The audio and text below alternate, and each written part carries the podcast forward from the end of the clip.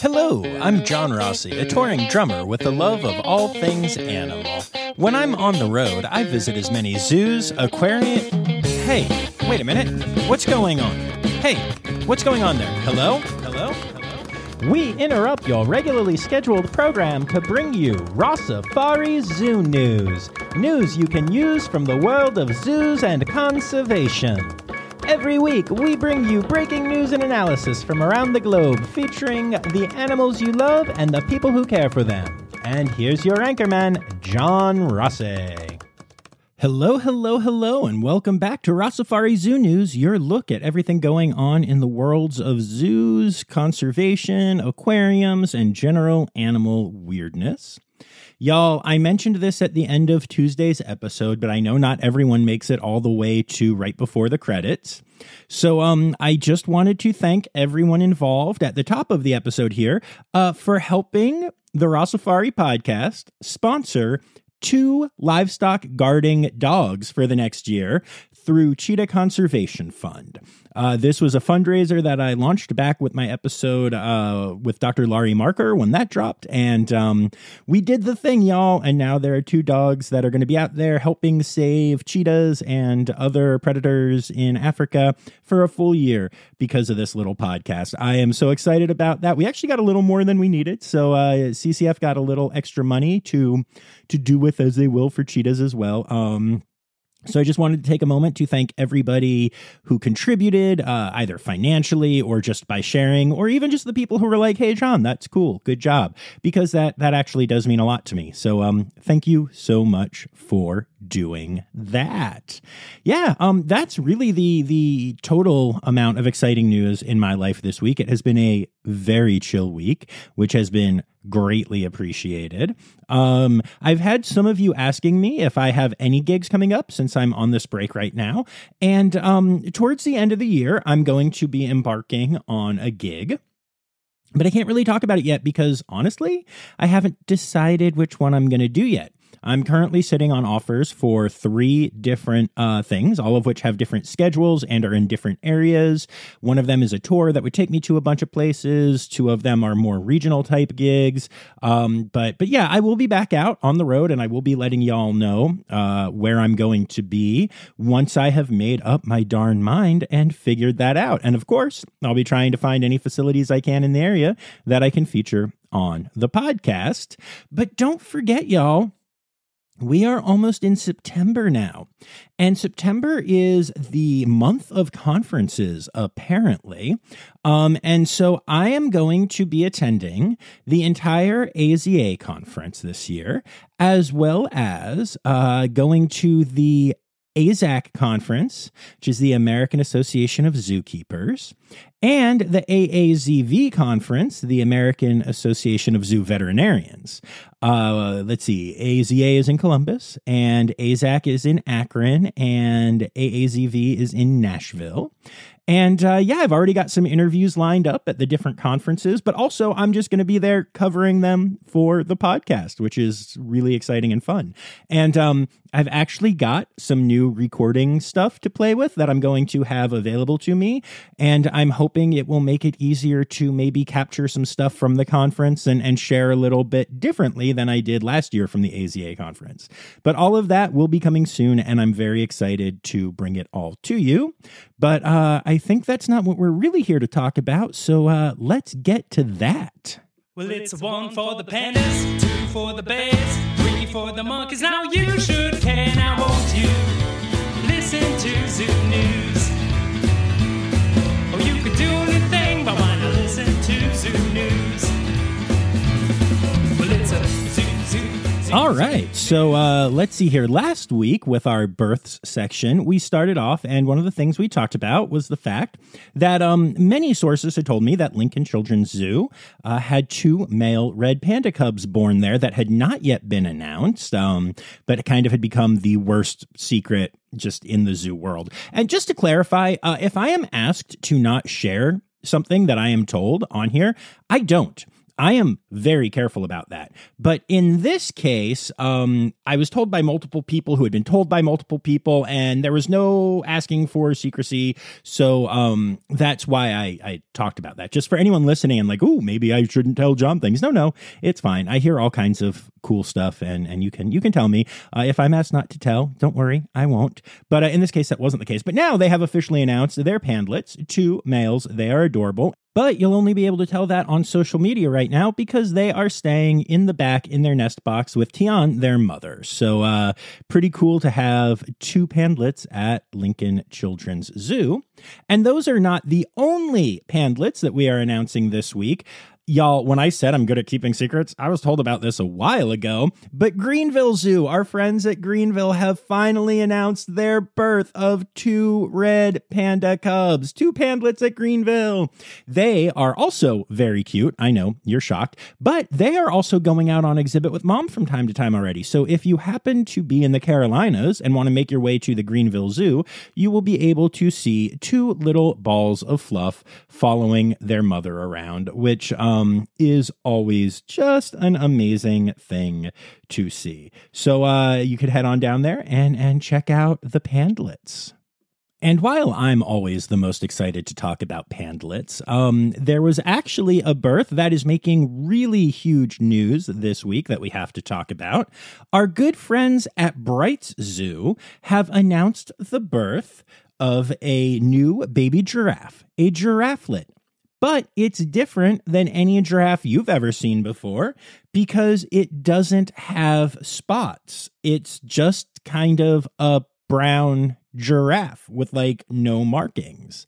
Um, this is contrary to a lot of reports, not the first time this has ever been seen in history, but is in fact the second time, as there is a photograph that is uh, of another giraffe that is spotless. Uh, that was born in the Ueno Zoo in Japan in 1972. So um yeah, this is this is the second time that we know of that this has happened, which is is pretty cool. And uh the zoo is asking people to help name their new baby. Uh, there are four names that you can choose from.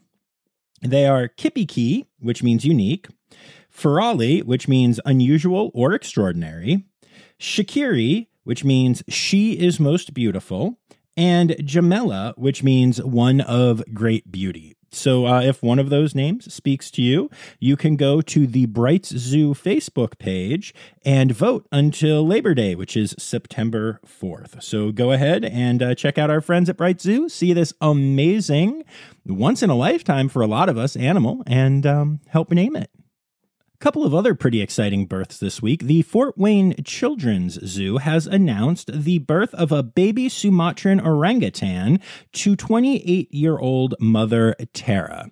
The mother is doing an absolutely great job taking care of the baby, and uh, the baby's already nursing and stuff, and it's it's very adorable. So uh, that is that is going well. So congrats to the team there.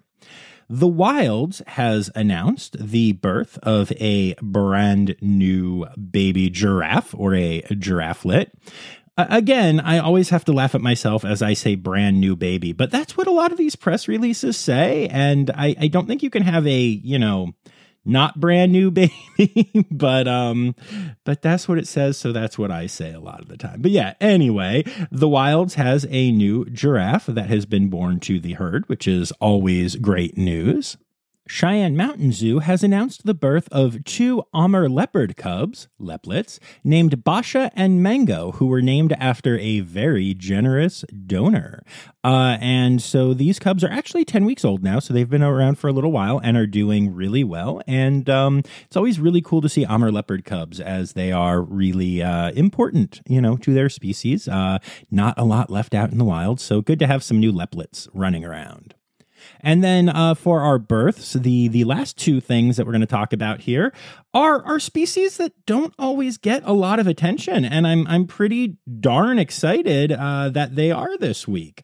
So first of all, the Brookfield Zoo has announced the birth of a brand new baby addax, an adlet. And uh, an addax, in case you don't know, is is a type of antelope, and um, this is just a, a really cool hoofstock species. They're really beautiful. They have kind of wavy horns. I, I guess curvy would be a better word, but they, they look wavy to me. You can you can look it up if you don't know what I'm talking about. Um, and and this is a long uh, tradition at Brookfield uh, because uh, they had the first addax ever born in the United States back in 1941 and have had over 140 addax births in that time. So I guess you could say that those numbers are really addaxing up. Uh anyway, Hoofstock's awesome and deserves more props and social media attention. Uh, speaking of which, our good friends at the Lehigh Valley Zoo have announced the birth of a scimitar horned oryx calf. That's right, y'all. There is a new scimitar horned orlet in the world, which is very, very exciting.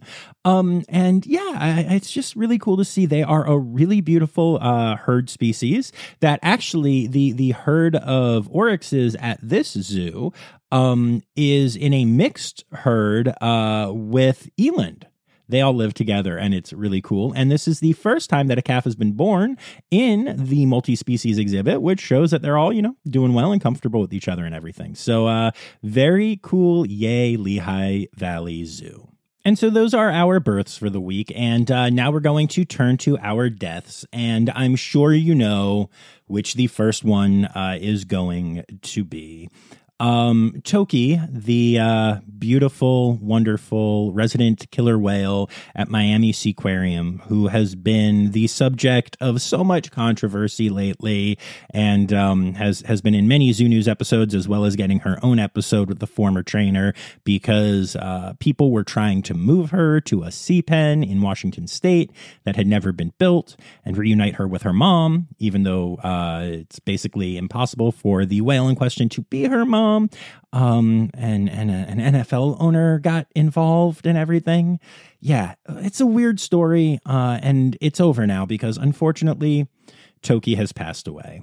Uh, and when I say unfortunately, honestly, my take on this is that it might be for the best. Uh, her house at Miami Seaquarium, uh, her her tank was way too small and falling apart, and the government was stepping in and trying to make them fix it. And there was all kinds of drama.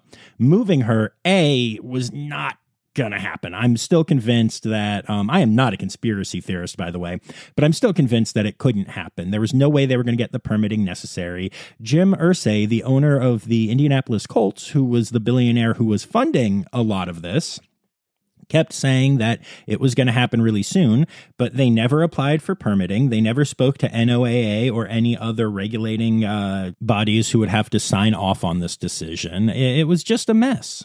And it was a mess for a lot of reasons. And honestly, even though she's gone, it is going to continue to be a mess for a little bit. So, um, Miami Seaquarium and the Dolphin Company, which owns Seaquarium, announced that uh, her body was going to be transported to the University of Georgia Veterinary Hospital for uh, her necropsy. Now, I'm not going to lie. I actually love that for a lot of reasons, uh, mainly because there are a lot of conspiracy theories around right now about whether she actually died from renal failure or whether, you know, maybe she was killed to get rid of her or something like that. And I don't believe that is the case. I don't think that any of the vets or trainers that, that work with her would have been willing to do that. Um, so hopefully, a good necropsy from an independent place will put most of that to rest. I say most because you know conspiracy theories are running rampant right now, which isn't great. Um, just like on the internet about everything.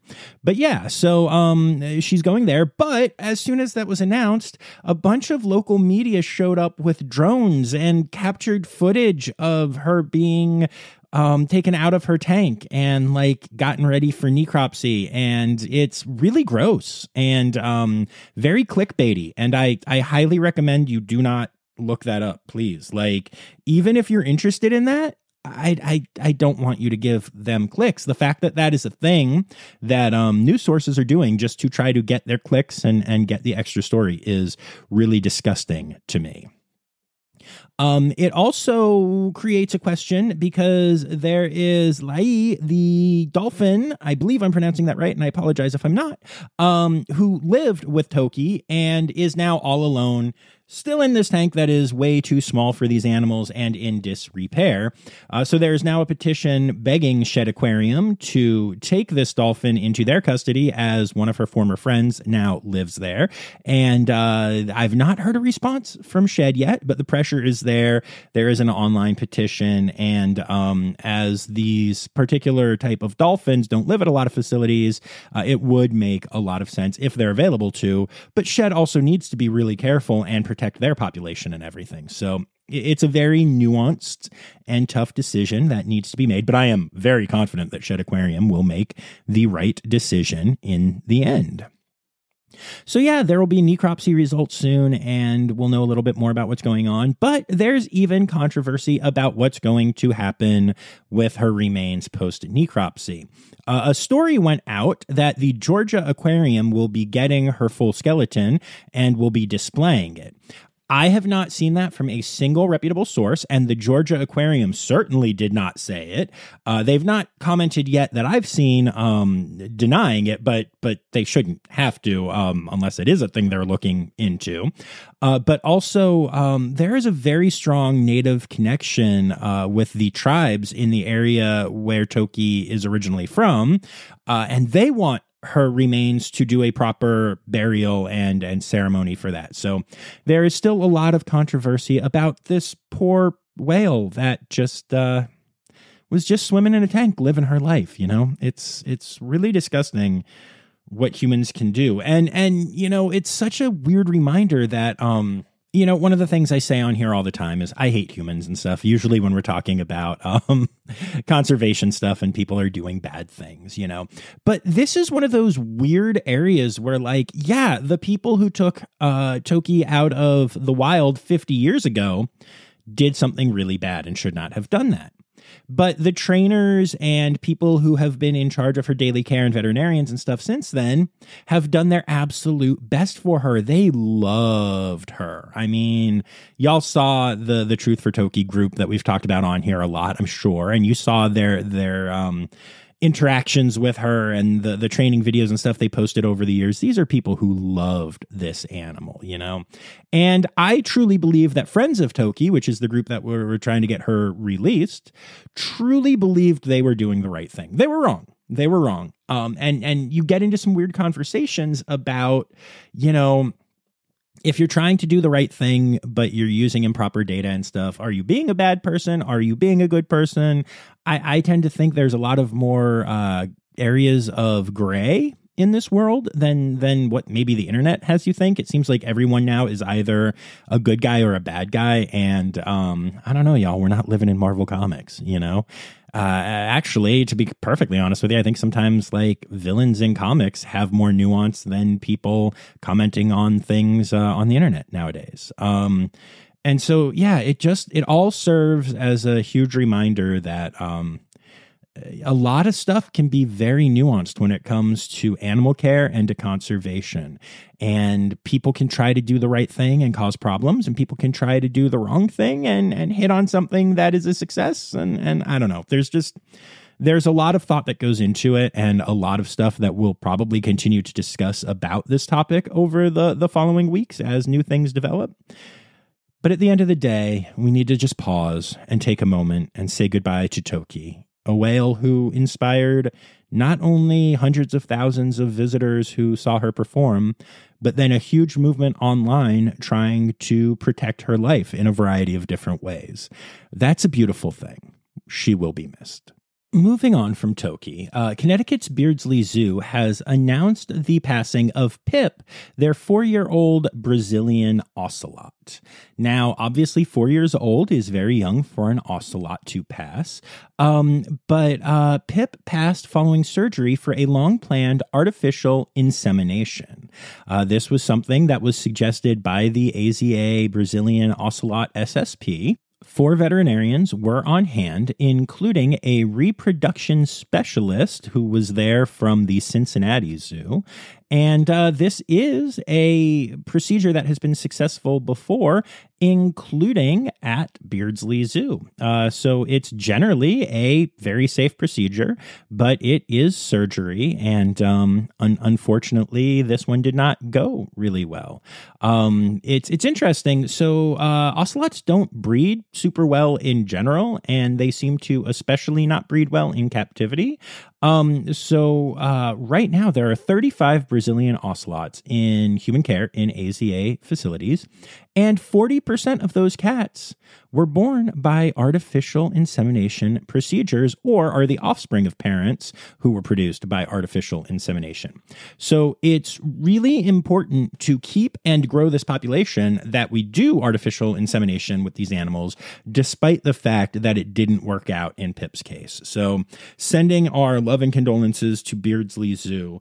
Uh, and I also want to thank them for being so ridiculously transparent about why this happened and how it happened and um, why it's important to keep following this path despite the fact that it had a negative outcome this time.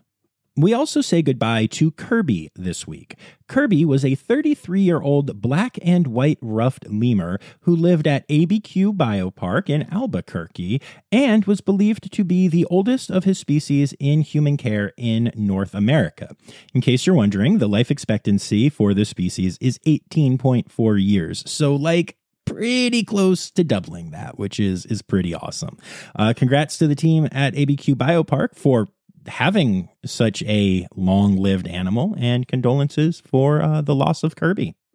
And last but not least, in our deaths section this week, the Cincinnati Zoo announced the death of Nagini, a Burmese python that lived in the Manatee Springs exhibit and was around 20 years old and 140 pounds, which is pretty huge.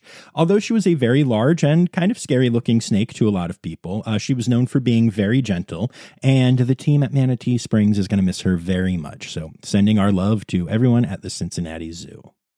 Moving on from births and deaths, we're going to start off with two stories uh, from our friends at Roger Williams Park Zoo.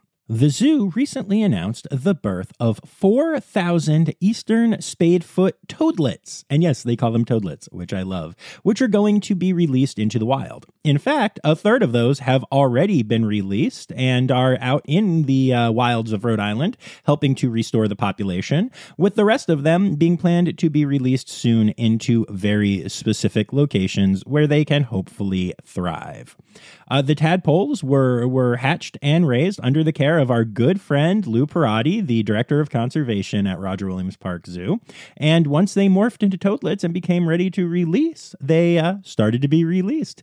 It's a really, really big deal that partners with not just the zoo, but Operations Spadefoot, Rhode Island, the Rhode Island Department of Environmental Management, the University of Rhode Island, the U.S. Fish and Wildlife Service Northeast Region, the Rhode Island Natural History Survey, the Richmond Rural Preservation Land Trust, and the South Kingstown Land Trust, the Nature Conservancy, and the Natural Resource Conservation Service, as well as some other smaller stakeholders. And I mention all those names not just to give them props, but because it's amazing to see how even just getting some toads out into the wild that are taken care of by this amazing zoo really does take a ton of work and a ton of different organizations.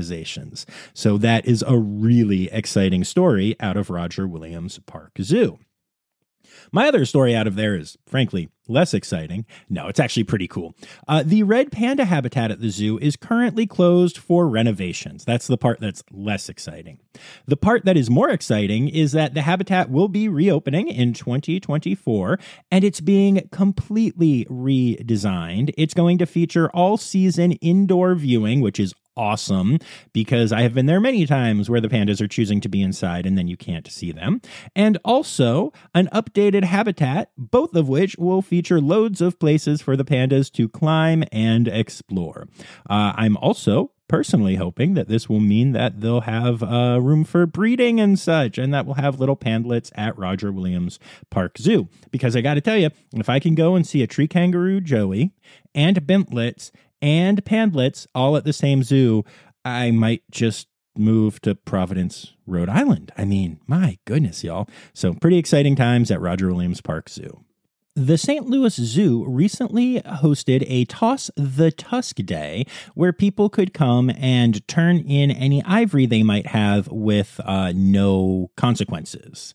Uh, beyond just collecting the ivory and getting it off the market, the event featured some educational stuff where hundreds of visitors were able to learn about the massive loss of elephants due to the trafficking of elephant ivory.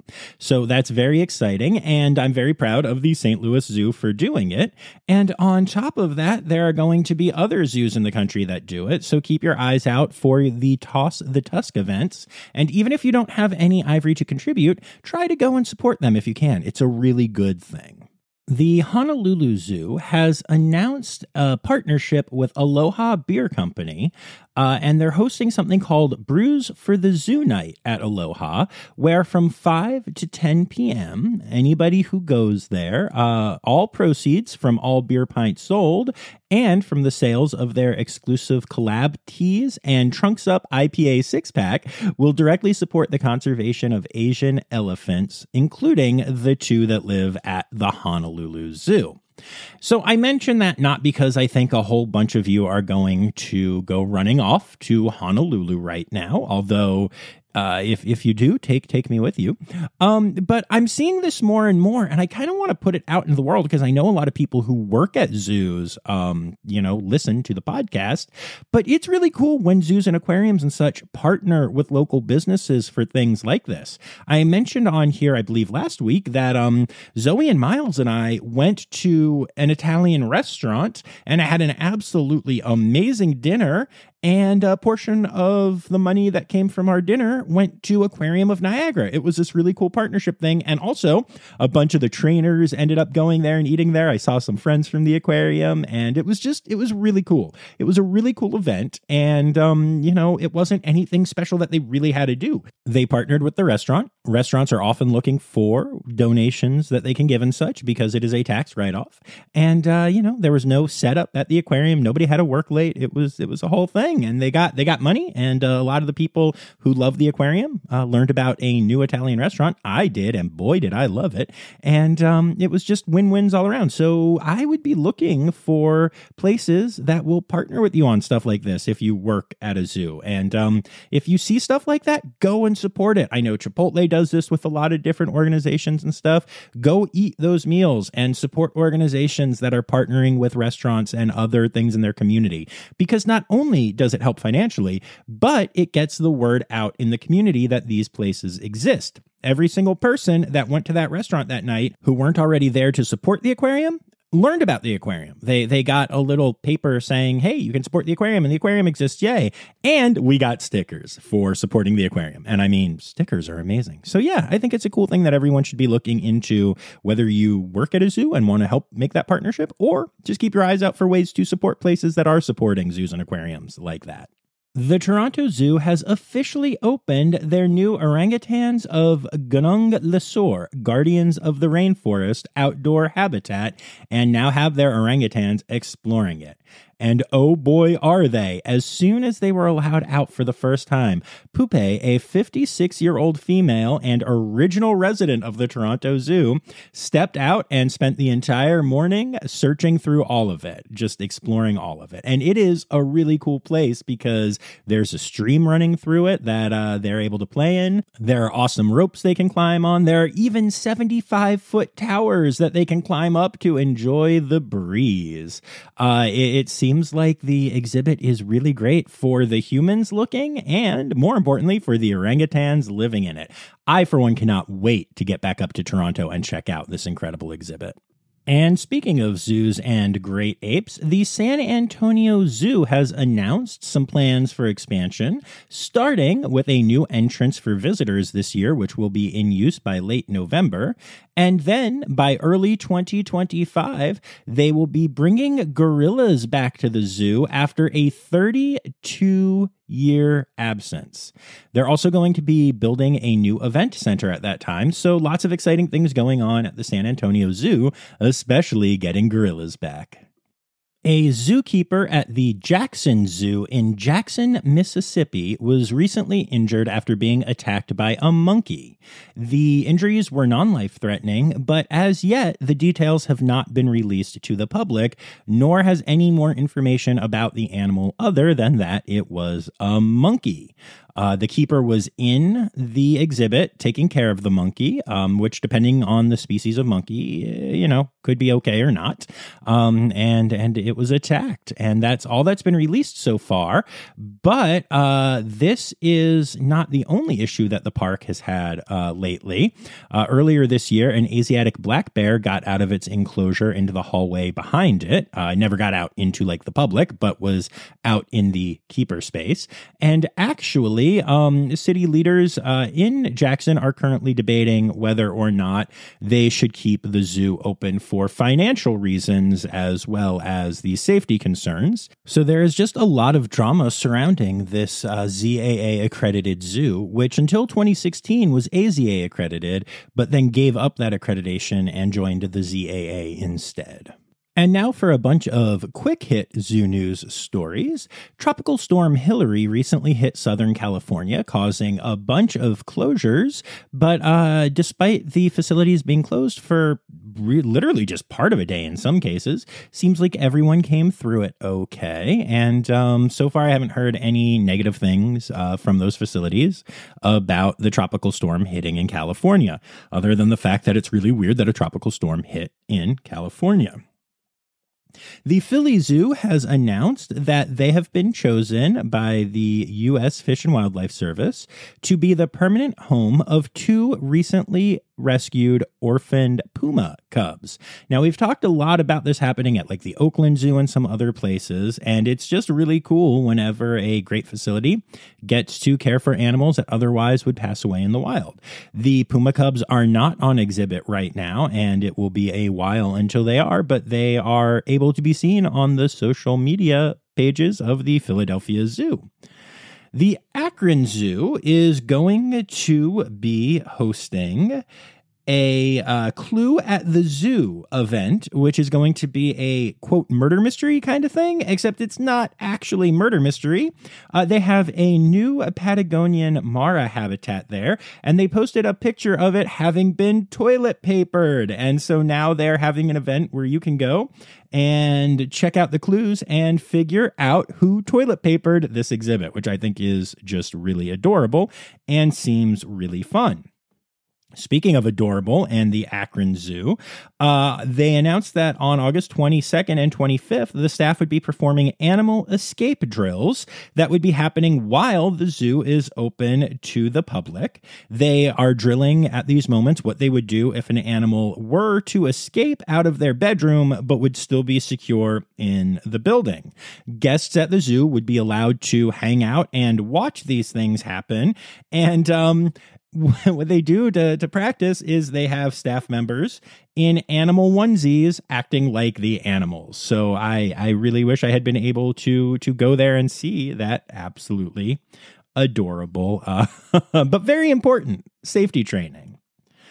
Roger Williams Park Zoo has announced that the sloth pup that they had recently, their little slothlet, has a name now, and the name is Jeffrey.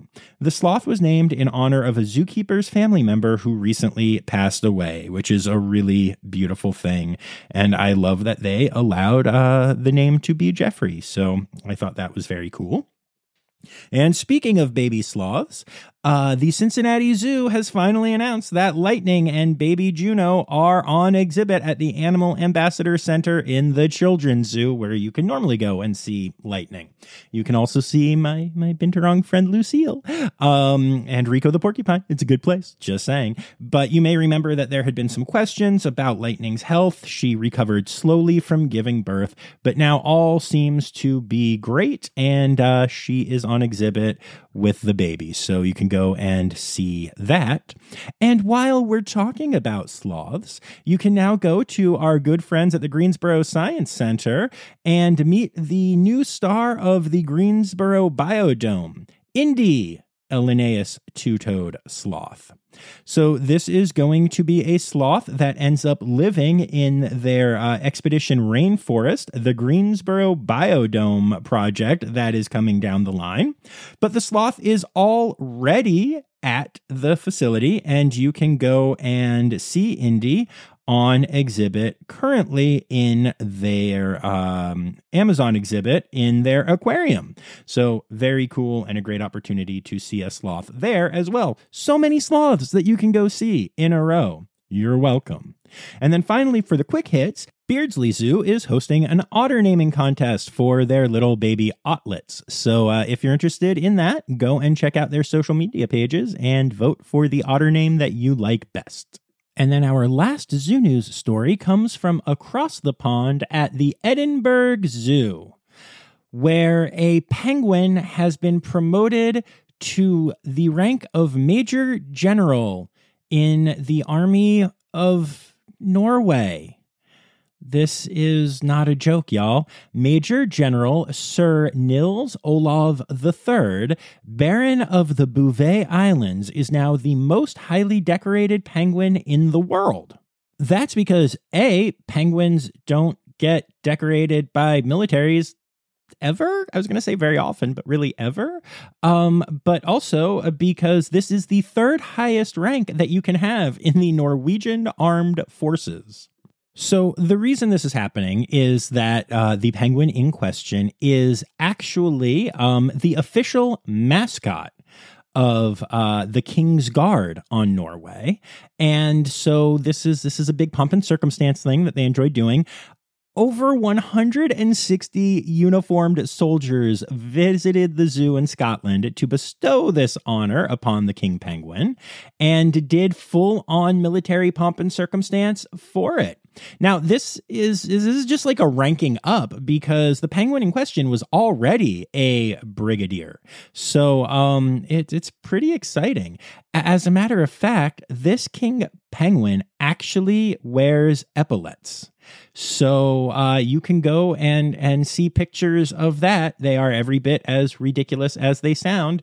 Um, but yeah, there there was a full like not only all those soldiers, but they had a drummer and some bugle players and all kinds of stuff to do this properly. So I guess congratulations to the most um, uh, awarded penguin in the history of military penguins question mark Stereotypical animal podcast theme song. Here to bring you to conservation news. All right, y'all. So, uh, this first story brought to my attention an organization known as NAPSA, which is the North American Primate Sanctuary Alliance, which uh, I've just started to delve into a little bit. And I think they look really amazing. I'm really excited to learn more about this organization and the work they are doing to uh, help primates that have been treated poorly. Sadly, the reason that I discovered them is that I was sent a story about the fact that the Lawrence County Fair is currently planning on hosting a banana derby monkey rodeo. This is in Pennsylvania. Now, I don't know why my my birth state has become uh, almost as bad as Florida with all the crazy animal stories that I'm sharing, but they're they're planning on having a monkey rodeo. And I debated whether to put this in conservation news or in other news, since it's about, you know, specific animals being mistreated. But the truth is that there is all kinds of evidence out there now that when we see primates in human type things, whether it's pictures of them in clothing or apparently them doing an entire stinking rodeo um you know it, it, makes people think of them as pets and makes people think of them as not wild animals and hurts conservation efforts. So that is why it is in conservation news but that's not the main focus. The main focus is that a fair in newcastle pennsylvania is planning on having this. This is insane to me. This is this is 2023 y'all and i'm i'm really sad about this Um, so, uh, you know, I, I wish I knew more of what to say to do other than to not support these. Do not go to these. If you see them, report them to organizations like NAPSA. Uh, and NAPSA has written to the fair and asked them to not do this and has uh, prepared a full position statement on monkey rodeos. Shockingly, that statement is that they are bad. I'm uh, I'm shrinking it down a little bit, but you know we need to be quippy on Zoo News. But um, this is really disturbing to me, y'all. And and if any of you who listen to this, if the, the thousands of you that that take your time to listen to this are able and willing to reach out to the Lawrence County Fair in Newcastle, Pennsylvania, and let them know how despicable this is and how they are just perpetuating some really bad things about monkeys by doing this, it would be greatly appreciated. I know I'm going to.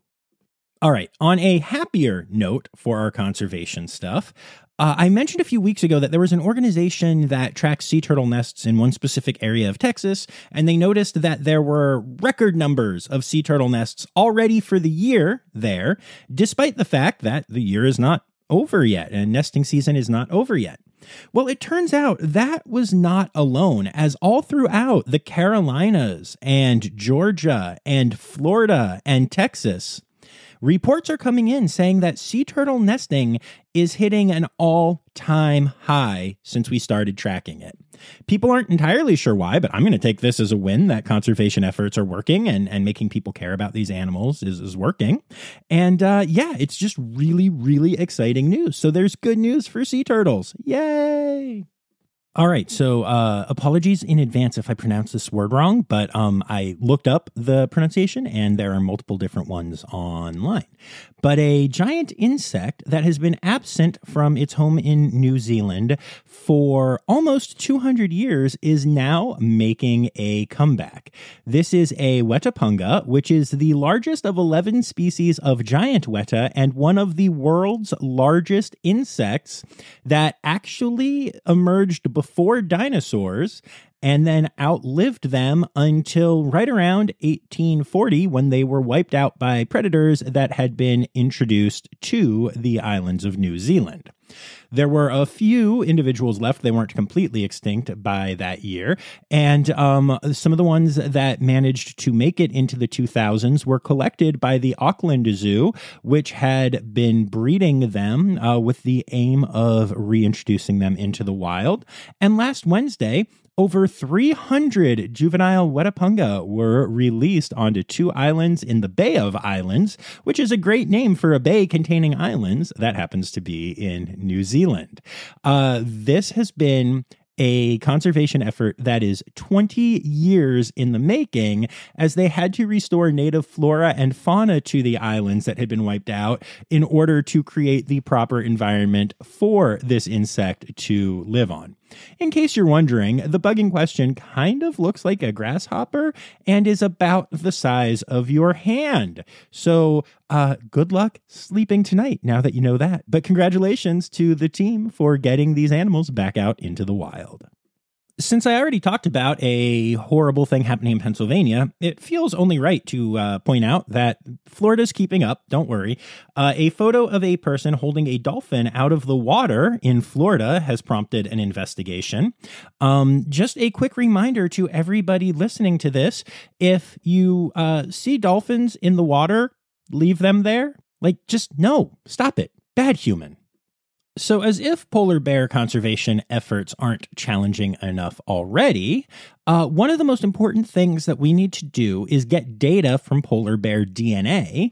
And the problem with that is that most of the polar bear monitoring and the ability to get that DNA is done using aircraft which rely on landing on sea ice, which is melting and going away. So it has actually become much harder to get that DNA and track polar bears because we can't send planes to the areas where they are and find enough sea ice for them to land. This this whole climate change thing is very real, y'all. However, scientists are starting to make up for this gap in data collection by turning to eDNA, which is um, environmental DNA, which is found in the skin cells left behind in polar bear footprints as they track across the snow. So now you just need to get a researcher down to polar bear prints, and uh, the researcher in question will collect the snow and then take it in to study the eDNA and be able to track polar bears that way, which is much less invasive, requires much less sea ice, and in general may be the latest technology used to help save this species. And last but not least, in conservation news, the California Department of Fish and Wildlife has confirmed the presence of a new wolf pack in California. This is a gray wolf pack, and gray wolves are native to California, but had been completely removed by the state uh, by the 1920s, and they remained out of California until roughly 2011, when a few gray wolves crossed the state line before then leaving and going back to Oregon. Since that time, three packs of established gray wolves have moved into California, and so this is the fourth one, uh, with the last two just coming in 2021 and the first coming in 2017. So it's really exciting to see multiple packs of this wolf that is originally from California now being back in the state.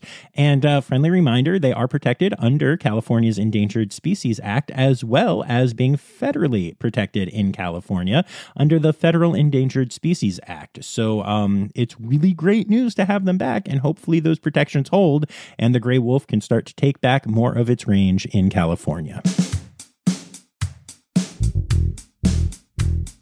It's time for other news.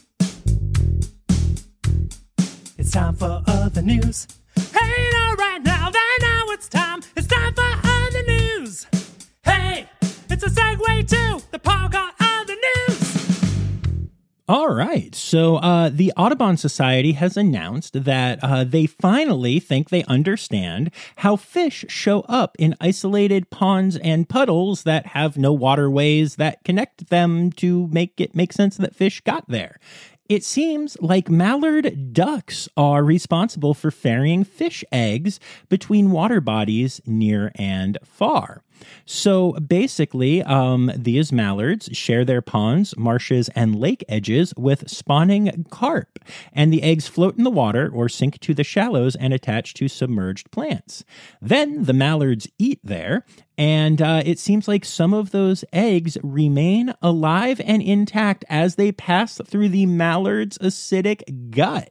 They did a study and they found out that this is what happens. And so now, when you see any of those weird things where you see like a completely isolated pond that has fish in it, or you see even sometimes you'll see puddles that have little fish in it, and you're like, how is that possible? This is going to dry up soon. That fish was born as an egg, got eaten by a mallard, got pooped out in that area, and then it hatched. So um, that is a poop fish. That is what you are seeing. You are seeing a poop fish. Just thought you'd like to know.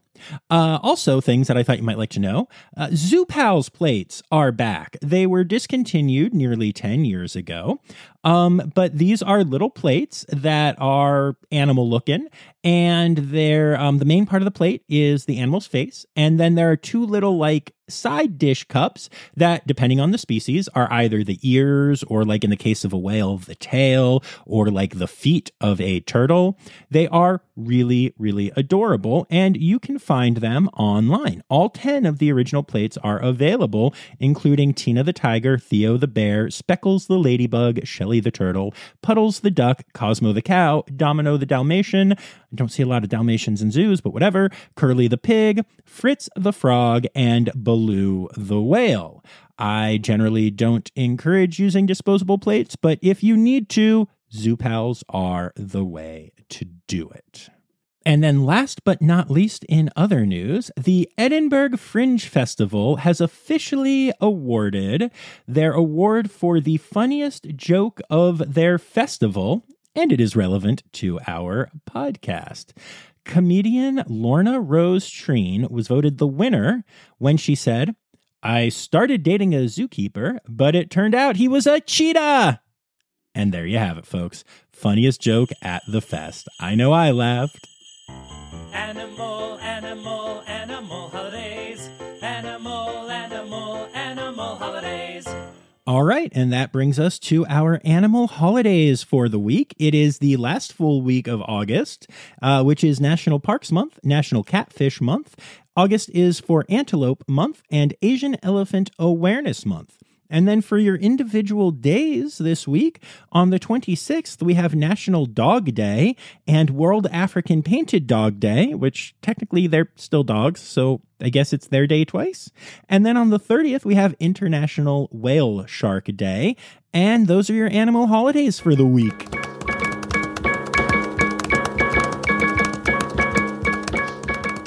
All right, folks, there you have it. Another episode of Rossifari Zoo News is in the books. I would like to say thank you to my Red Panda level patrons, Dr. Laura Shank and Dr. Stephen Williamson, and to remind y'all that you can support the podcast for as little as $3 a month by going to patreon.com slash Rossifari. I'd also like to remind y'all that this is a crowd-sourced news show, and I'd like to thank the following people for contributing stories this week.